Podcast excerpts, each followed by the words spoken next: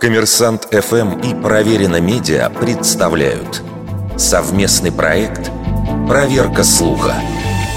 Правда ли, что компанию Харли Дэвидсон основали русские иммигранты Харламов и Давыдов? Историю о том, как двое купцов иногда пишут, что они были родом из Одессы, то ли до, то ли после революции сбежали в США, где изменили свои фамилии на английский манер и основали легендарную фирму, можно встретить не в одном печатном издании. Периодически этот факт упоминается и на различных сервисах вопросов и ответов. Легко заметить, что занимательный факт об американских промышленниках появился в русскоязычных изданиях в первой половине 90-х и уже в нулевые годы практически перестал упоминаться. А вот что сообщает нам официальный сайт компании Харли Дэвидсон – вы могли подумать, что компанию Харли Дэвидсон основали двое парней с фамилиями Харли и Дэвидсон. И отчасти вы были бы правы. На самом деле это был один Харли и три Дэвидсона.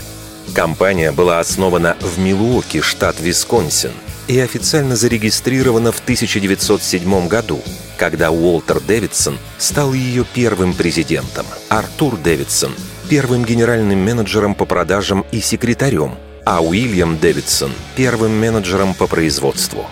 Тогда же Уильям Харли занял пост главного инженера и казначея. Далее идут краткие биографии, из которых мы узнаем, что семья Харли происходит из Англии, а Дэвидсоны – выходцы из Шотландии.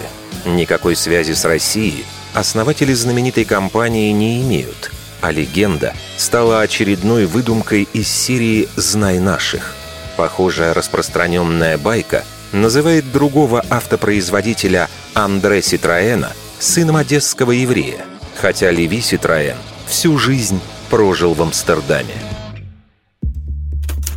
Вердикт. Это фейк.